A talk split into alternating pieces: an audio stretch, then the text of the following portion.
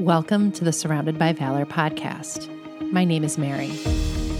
The definition of valor is courage in the face of danger.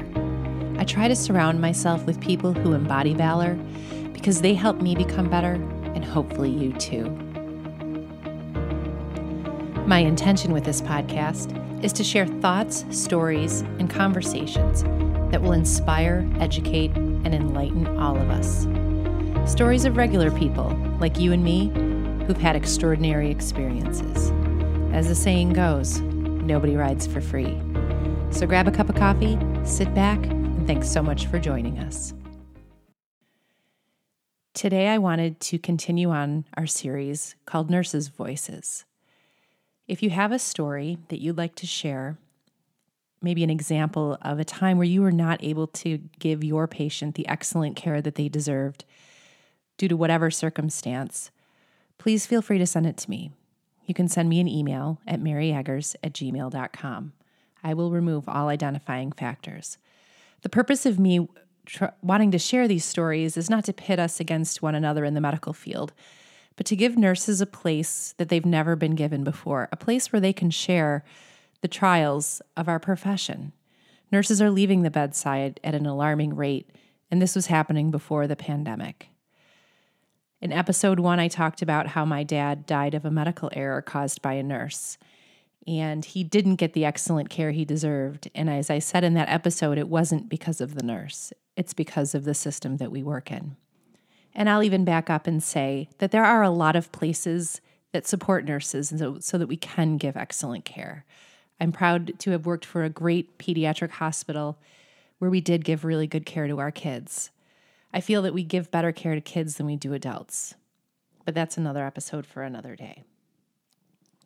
Today's story is from a nurse who left the bedside because of complete burnout. And this is her story. This is the story of one of the last patients that I took care of before completely burning out at the bedside. I was a travel nurse on a cardiac stroke intermediate floor. The ratio of patient to nurse was supposed to be three to one, and regularly was five or six to one.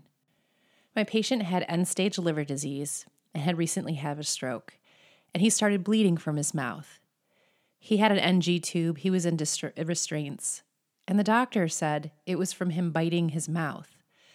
I suspected varices. And just a side note varices are bleeding veins that can happen in the GI system that will come up through the esophagus. I suspected varices, but was dismissed multiple times. The patient was additionally deemed, quote, mentally unfit, end quote, even after his labs stabilized and showed there was no evidence that he was mentally unfit, because sometimes labs can show that there's things going on in the brain like that. The patient begged me every time I went into his room to just kill him or please no more treatment, and it was so clear he was dying. After the mouth bleed, as I was told it was, started, I returned the next morning to find his labs had dramatically dropped and I was to immediately give him more blood. This is with routine morning labs. So basically, since a, a full 24 hours since I started suctioning liters of blood from his mouth.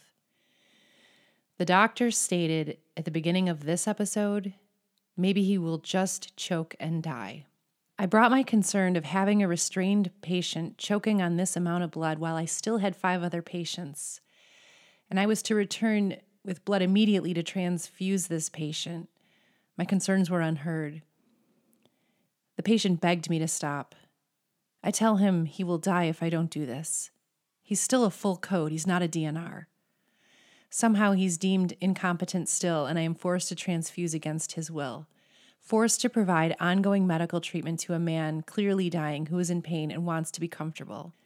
While I'm transfusing, I'm desperately trying to get a hold of another provider, another doctor, other than the one I had yesterday.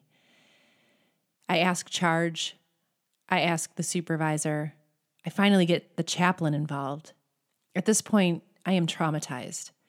Every time I enter the room, he's the patient is begging me to stop. Finally, by the end of the shift the next day, we got a new doctor to transition him to comfort care. I finally can release the restraints. I finally can give him comfort meds. The patient has tears in his eyes, thanking me, and he passed comfortably this, that afternoon. The continuous failure of healthcare is gut wrenching and despicable. It has deteriorated to unimaginable levels since the pandemic, which just unveiled the, tr- the already troubling inadequacies of our healthcare system. Combine that to pushing nurses to put themselves in harm's way and deliver care well below our norm is a betrayal of our system. We often say that administration is at fault, but like you've mentioned, we don't always have the tools. The whole thing is so broken from the top down, and the people making the real decisions are at the top. The toll that all of this takes on nurses is just not okay. These traumas stay with us because we care for our patients like their family. Unfortunately, this was not my first experience with a doctor being this way. One of my first deaths was a gentleman we were trying to transfer out of our community hospital, and the doctor on Christmas that was on call was just not responding. That man ended up coding and dying, and he finally came in at the end as he was being pronounced and said, Well, he didn't have any family anyway, shrugged and walked out. I brought it to the hospital board, and they looked me in the face and told me nurses are replaceable, doctors are not.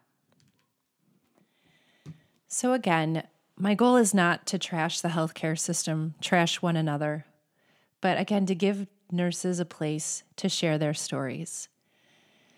I would bet that this nurse went home visibly shaken, visibly upset, and that's just one example of probably the many that she's been through.